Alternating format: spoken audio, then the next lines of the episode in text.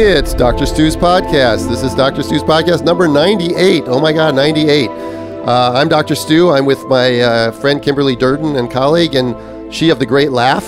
Ah, yeah. Uh, thanks for listening and catching us on iTunes or at. You can email us at askdrstu at gmail.com. I think we're going to get one, to, one of our emails today from one of our uh, listeners. Like us on Facebook. My website is birthinginstincts.com. You can follow us on Twitter at Dr. Fishbein, or you can follow Kimberly at. KimberlyDurden.com. You can never remember that. I always remember that. You're so silly. That's okay. called humor. That's called my sixth sense of humor. uh, so anyway, welcome, welcome to podcast number 98. I can't believe at 98 we're only two away from a number that means absolutely nothing. one zero zero. Well, it's like 24 hours or or, Right. or age 35. I mean, That's what is right. that? What is that? Why is 100 more important than 101 or 99? You're, got that right. Right. I know it is. It is. My dad's going to be 96 uh, in a couple of weeks, and uh, you know what? I, whether he makes it 100 or not, 96 is a big deal. I agree. so we're having a party, and we're we're going back home and going to spend some time with my dad. That's awesome. You're very lucky to have your dad uh, I. I am. I am. I wish you know. I, I'm far away, so and uh, I can't get there as often as I'd like. But uh, you know, you know why? We've talked about that on the on the podcast before. When I leave, there's you know. yeah, you're never off, basically you're never off call. Well, either are you. I know, but I, I really would like to be off call sometimes, and, and I think I'm actually trying to figure out how to do that. For, but for listeners who are just tuning in, um, Kimberly is um, an extraordinarily uh, eclectic and jack of all trades type person. You are. No, I you- wish I you- could build a house, You though. are. I mean, look at you. You've raised what seventeen children? No, six, 17 seven, half a dozen. Six Just children. half a dozen. six. It's like feels like seventeen. Look who's talking. I'm the one and, doing and, it. And uh, you know, ages from like I feel like I'm paying forty-five 17. to to three months. Is that your? no. Uh, hey, listen, it's it's it's World Breastfeeding Month. Let's just say. So I'm gonna give a plug for for my breastfeeding years. I've breastfed for over twenty something years now, almost consecutively. And here's something shocking, Stu. My daughter, who's going to my youngest daughter, my last child, who's going to be five on next Friday. Happy birthday! I know she was at my birthday party. she was at your birthday party She was. doing bad things but anyway she is still nursing she's still nursing So you're like that woman on the cover of Time magazine, then. no actually her kid was only like three mine is almost five so i i'm even more radical than that woman Now, why do you? Why? Let's talk about this for just a second. Okay, I know you're a lactation consultant. I know Right. that you're a. Uh, are you a doula too? i, I do yeah, a doula, and also now you're a Student uh, midwife, midwifery finishing student. up. Yes, correct. Soon to be out on her own. yep Uh, I know. That's a good thing, I guess. I guess I, know. I guess. have. I Oh have my a. God, oh I have God, a oh my God. midwife saying. I had a midwife saying to me, "Savor it." Okay. Savor being a student. So, Go ahead. despite being a, uh, a, a lactation fanatic, um, w- so why? Why am I Why? why is uh, Your- my daughter your still daughter breastfeeding? still breastfeeding? Correct. Because she wants to. I mean, because it's important to her. And, you know, weaning is a process. And I've just allowed her and I to just take our time with weaning. And weaning is not necessarily something cut and dry. So does this happen at night? Does it happen like As a matter in the middle of the day? Does she, she- call you up and say, "Mom, I want come Yeah. on home. I need a, I on need a her boob?" cell phone because she's she has a cell I know. phone. She- she's she texts me. while she's she texts me from downstairs and says, "I need milk." And no, what what what happens with pretty weaning? If with the, it's a gradual process. I mean, weaning in some you know one of the definitions. Yes, gradual, but there's such a thing as as, as glacial speed, and there's well, talk to my daughter about that. I, Well- I, I talked to her about that. I'm like, don't you think you want to be done by the time you start kindergarten in a couple of weeks? And she's like, yeah, whatever. Oh, yeah. oh, That's all right. basically so what here's, she here's a here's a Doctor Stu provocative question. Do you think you'd still be breastfeeding if your daughter was a son? yeah, sure. Why not? What difference does it make? I don't know. What, I mean, yeah, that's a great question, It's- but it doesn't. Yeah, well, doesn't you know, it's uh, you know, and I'm a and it's funny because I'm a little son- bit tra- traditional in some ways, and I, I think that uh, the boys that are still nursing at age five be sort of. It's kind of weird. You think that's weird? uh, yeah. I just think it's kind of weird. I do. okay, You know, well, I'll probably get a lot of mail about that. th- let, the let everybody give you hate mail. Let, let mail. people give you mail. You're entitled to your opinion, however, or your feeling. But you know, when you breastfeed a kid for a couple of years, you get back to me let me know how you feel about it. Okay. Next slide. Yeah. Next okay. slide. But but I will tell you that my son, I have two sons, and my one who's 12 breastfed till four and a half.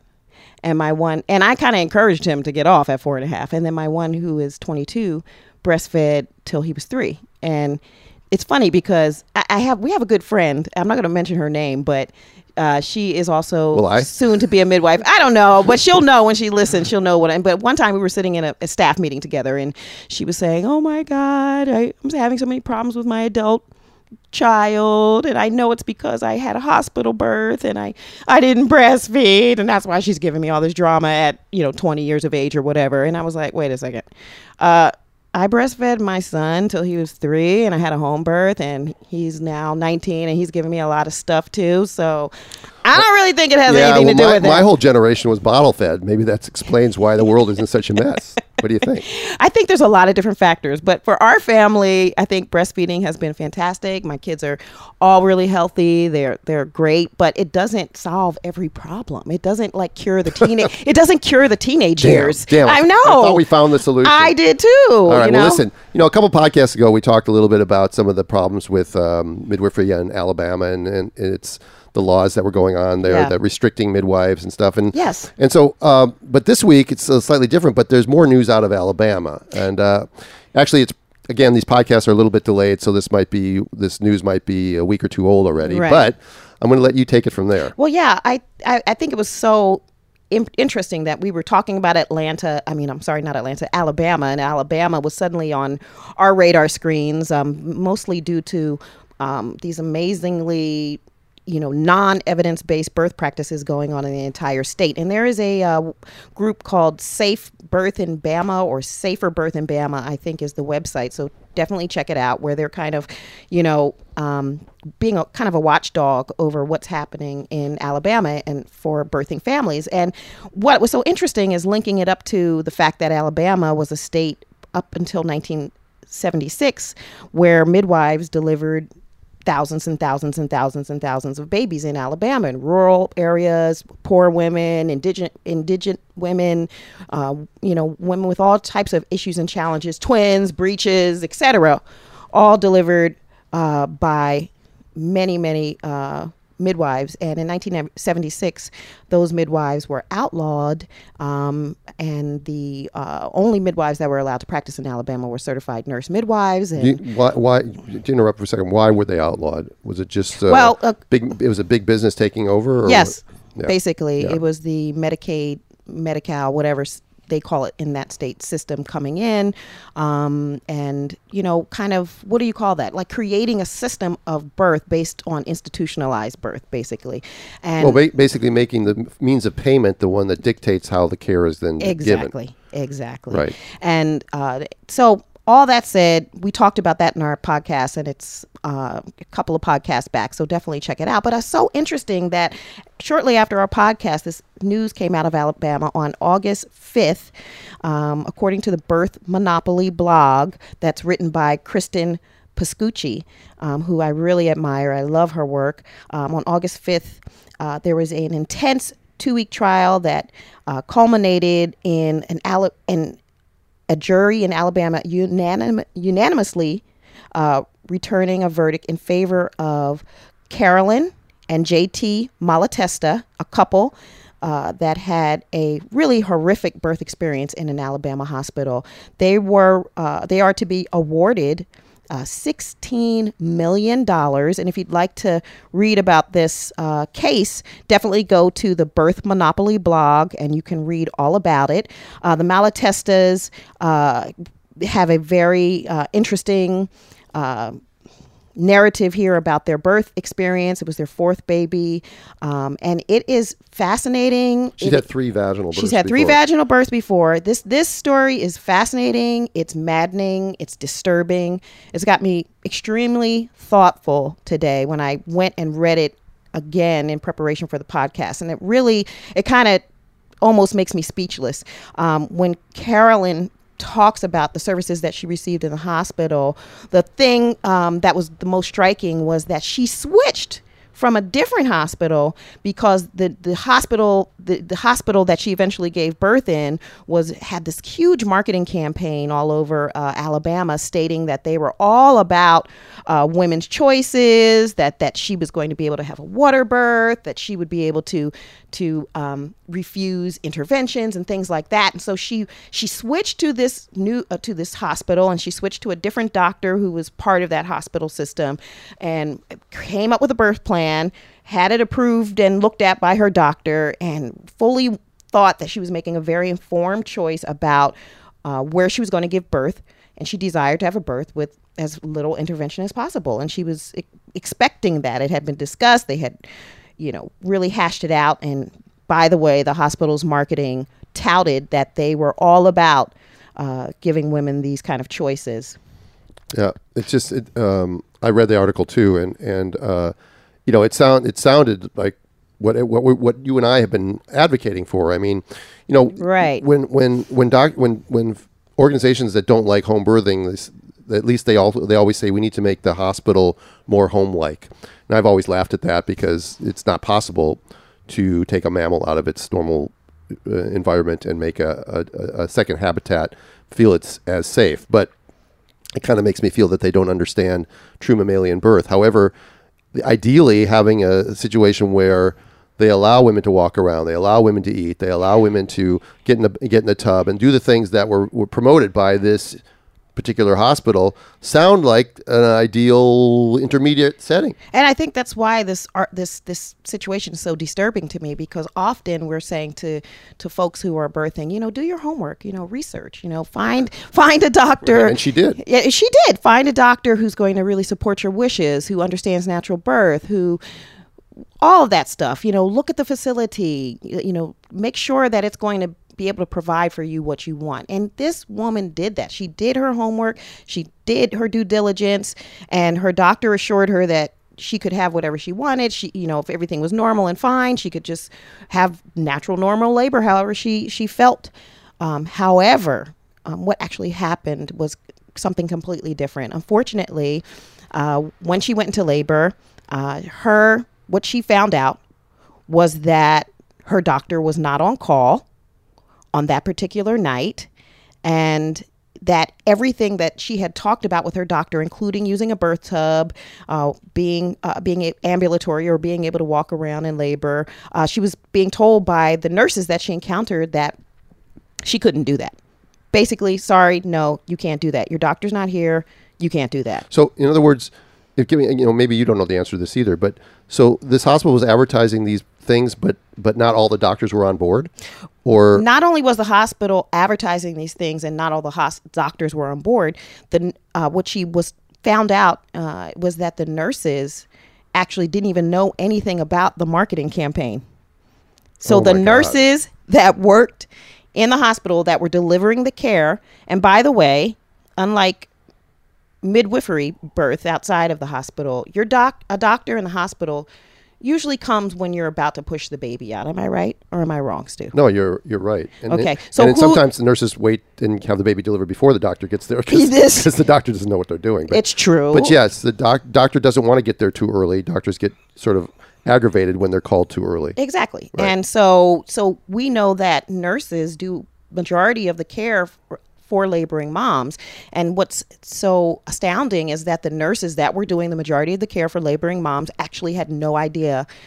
They knew nothing about this marketing campaign. Do we know how long this marketing campaign had been going on? I think I'm not sure in the article. I think it says something like three years, and it's and actually, actually, the campaign is still going on. The mom, even after her birth, um, was just traumatized by you know driving around in her city and seeing these advertisements for the hospital, these billboards. Oh yeah, that I, I have post traumatic stress from, from billboards that I see where I know they're blatantly false, and I, you know, or I hear their ads on the radio saying how wonderful we are, Right. and you know that uh, all the things that they the consumer doesn't know.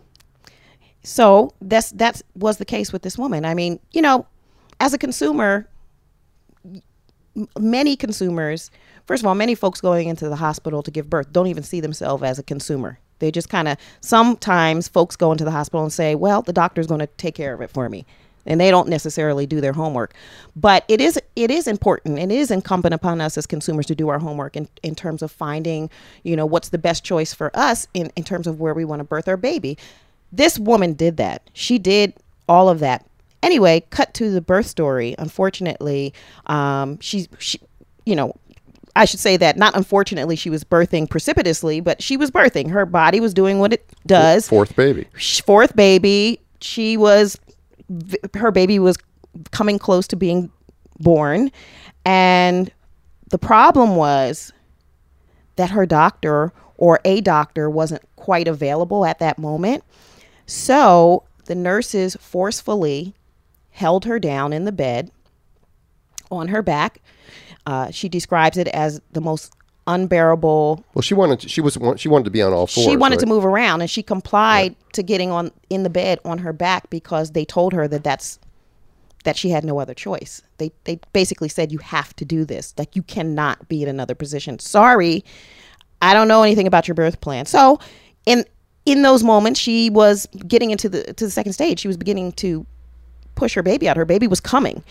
Um, her nurse held her down force forcefully um, and I don't know if it's one or two. It sounds like it needed to be more than one nurse, but nurse uh, actually she says nurses held her down and pressed her baby's head back into her vagina to deliver to to delay her delivery because her baby was trying to be born.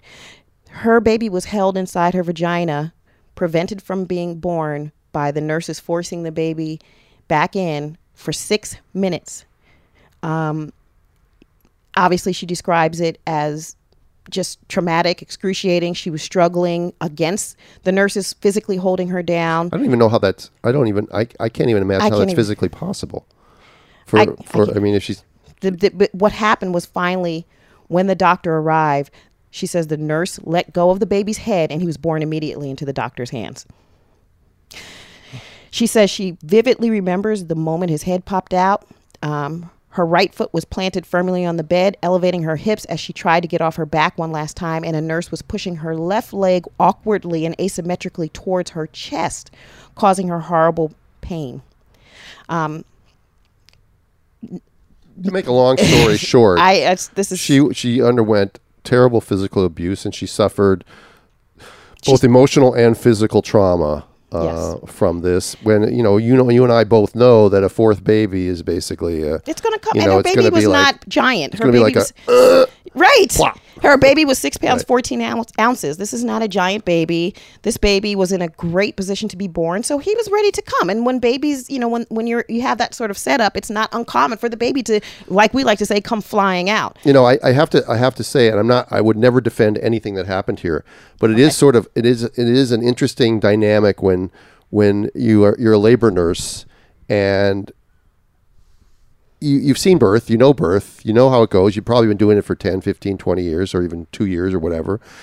And you're afraid to deliver a baby because you might get yelled at. Exactly. By the physician because you didn't call them in time. Right. So rather than do what's best for the, the, the, the client, the woman that's, that's laboring, you you do what's be- you do what it seems expedient or or prudent for your job or your you know whatever and you're so kowtowed that you're not willing to to tell the doctor I'm sorry the baby just came really fast right and I'm sorry you know beat me hit me with a stick uh, right. I caught the baby. Yeah, and I mean, you into in the nurse's defense, exactly. I mean, I I hear exactly what you're saying. I don't think these nurses are horrible people. I think they are under a system that is forcing them to behave in a certain way that is not in the best interest of the patient, the the the children, the children being born, or themselves, or anybody for that matter. And w- for what reason? I mean, all I can think of is like not only might they get yelled at if they caught the baby, but would the doctor get paid for that delivery? Yes, the doctor still gets paid for that delivery, even if he didn't catch the baby or put his hands on the baby. Yeah. Okay. Yeah, I mean, uh, I mean, well, again, it. Uh, I I would say with with pretty much certainty, the insurance pays for the delivery to the delivering physician. Now there may be a policy in that hospital that says if you're a laborist and you don't you don't make the delivery, you might get a little deduction or whatever. I don't know, but usually a lot of the, and a lot of doctors are working as laborists are getting paid by the shift and not by the birth. Okay. So that would be a, a, a non it would be a non sequitur uh, reasoning for Okay. any reason to do any of that sort of stuff. And and if that were the case, and that was a reason, I can you know if that was part I don't we don't know the the details, and the more this is going to come out, and the transcripts of the trial are going to come out, and I'm Right. certainly going to read them, and we'll comment on them in a future podcast. But if that were part of it, I mean, 16 million dollars isn't even enough, Wow. and it's not about the money either. I mean, No, it isn't because listen. I, the one thing that I wanted to say about this woman, I, I she is has a now a permanent and debilitating nerve condition called puden, pudendal neuralgia, and she is in constant pain. And then this blog post, if you take the time to look at it, there's some pictures of this this woman and and that her some that her children took of her um, in pain, dealing with the pain on a daily basis, um, not being able to really care for her four children because she is constantly in pain. Uh, and this is a permanent injury. I mean, she even mentions that she is not able to have sexual intercourse at all. Oh, and the jury agreed with that. And they agree with that. She has psychological issues. She has PTSD, um, panic attacks. Hyperven- she's hyperventilating. She she's feels like she needs to escape her body because of this pain. She and her family had to move in with her parents because she is actually not able to care for her children, um, being in this constant pain all the time. So, I wanted to talk about this, and I think it's just one of the things that I think I wanted to bring up today in the in this podcast is that um, birth monopoly, um, as well as improving birth uh, organization, are really working hard to bring uh, more cases to trial.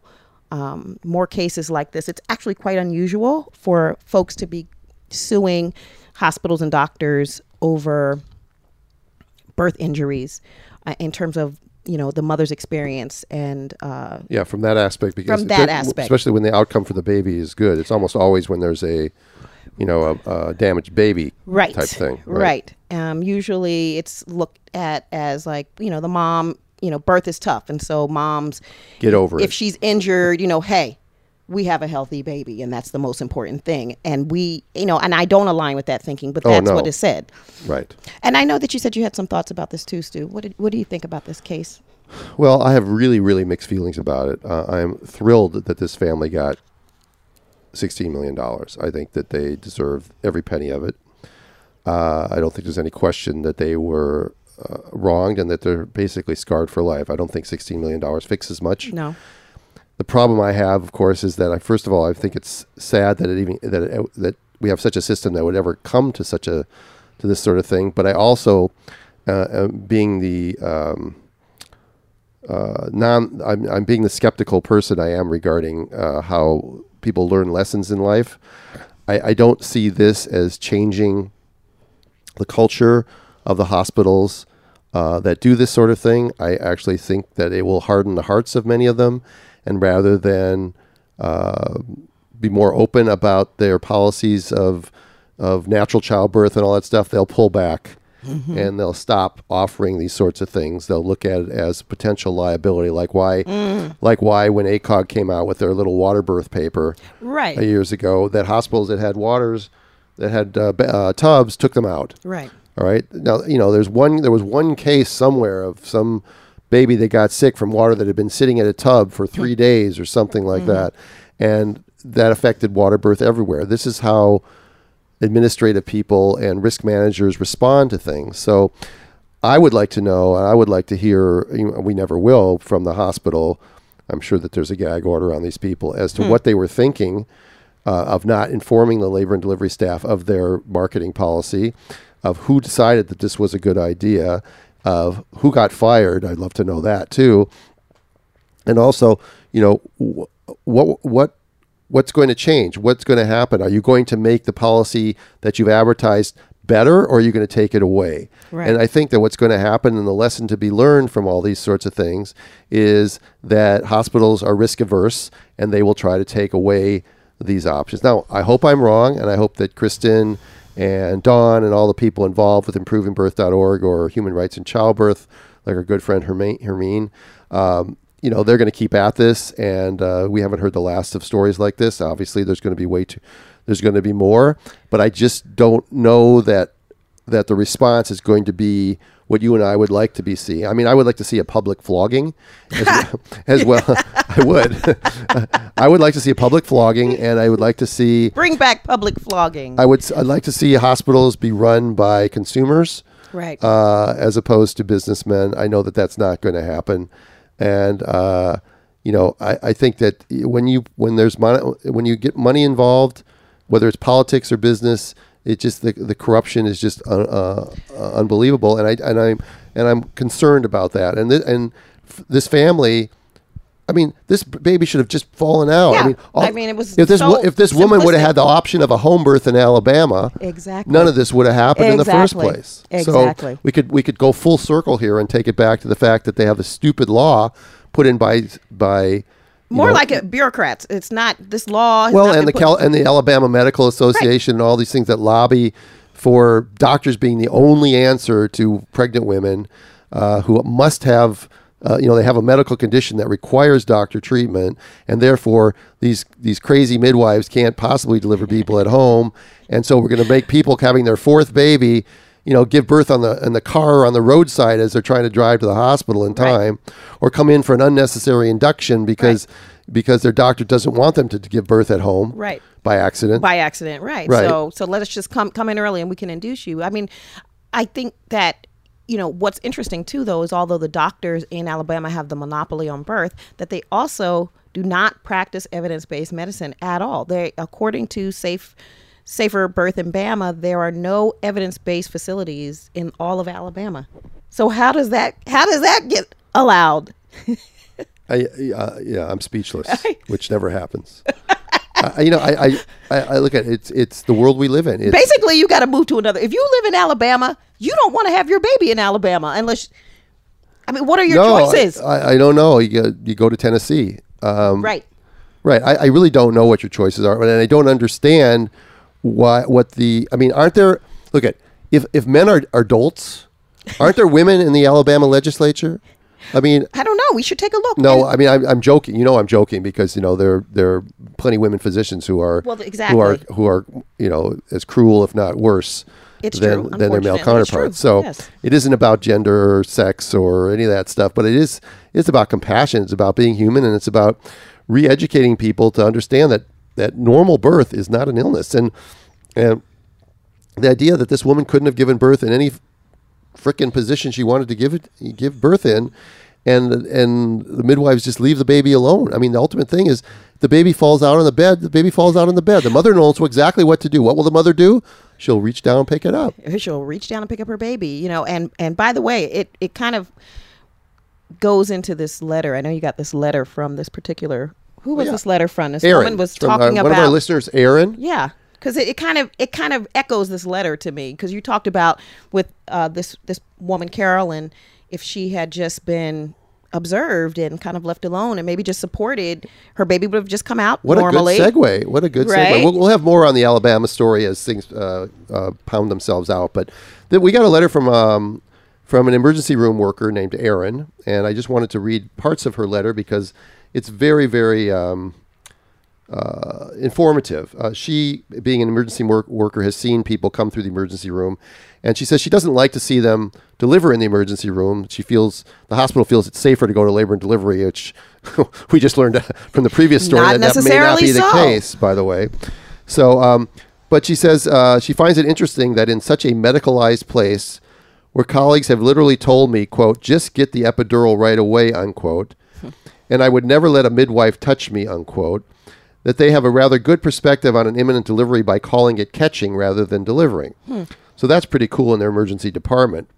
So you're saying that in, she's saying that in her emergency department, even though they say get the epidural, if you were to have a baby, just get the epidural, or, and or midwives, I would never want them to touch me. They also understand from being in the emergency department and being in those situations where women have come to the emergency department in in heavy labor that the baby kind of comes out, Right. And so the emergency staff. They use They the term catching. "catch the baby" because Right, maybe we should change- they are not intervening. Yeah, we, why we should change it to labor and catching as opposed to labor and delivery, shouldn't we? Shouldn't we? I love that. Yeah, I mean, or the, we can have the labor and the catching part and the labor and delivery part, which is like the cesarean part, but the vaginal delivery part should be should be the labor and catching part. I Anyway, love it. she goes on to say, I think that it would be awful to birth on a baby on a gurney in the emergency room where someone always forgets to close the curtain so everyone in the department can see what's going on. But I think that letting a woman who is having an imminent birth labor independently is a good thing. We almost always have great outcomes when this happens. Say that again. What did she say? She said, "Okay, so- laboring them, letting them uh, labor uh, without uh, laboring them independently is a good thing. We almost always have great outcomes when this happens. interesting." I feel it's a great anecdote about why laboring mothers should be left alone if everything is proceeding normally. Okay, and this again from an emergency room worker. And then uh, she goes on to say um, that she's had three unmedicated births in a hospital, but um, she thinks that that she's chosen to do so because she's an informed uh, emergency department worker, and that you know she's basically never had an IV, never labored in a bed, had never had anesthesia, never had continuous monitoring. Uh, she's only had one cervical check, and that was because it was a backup OB.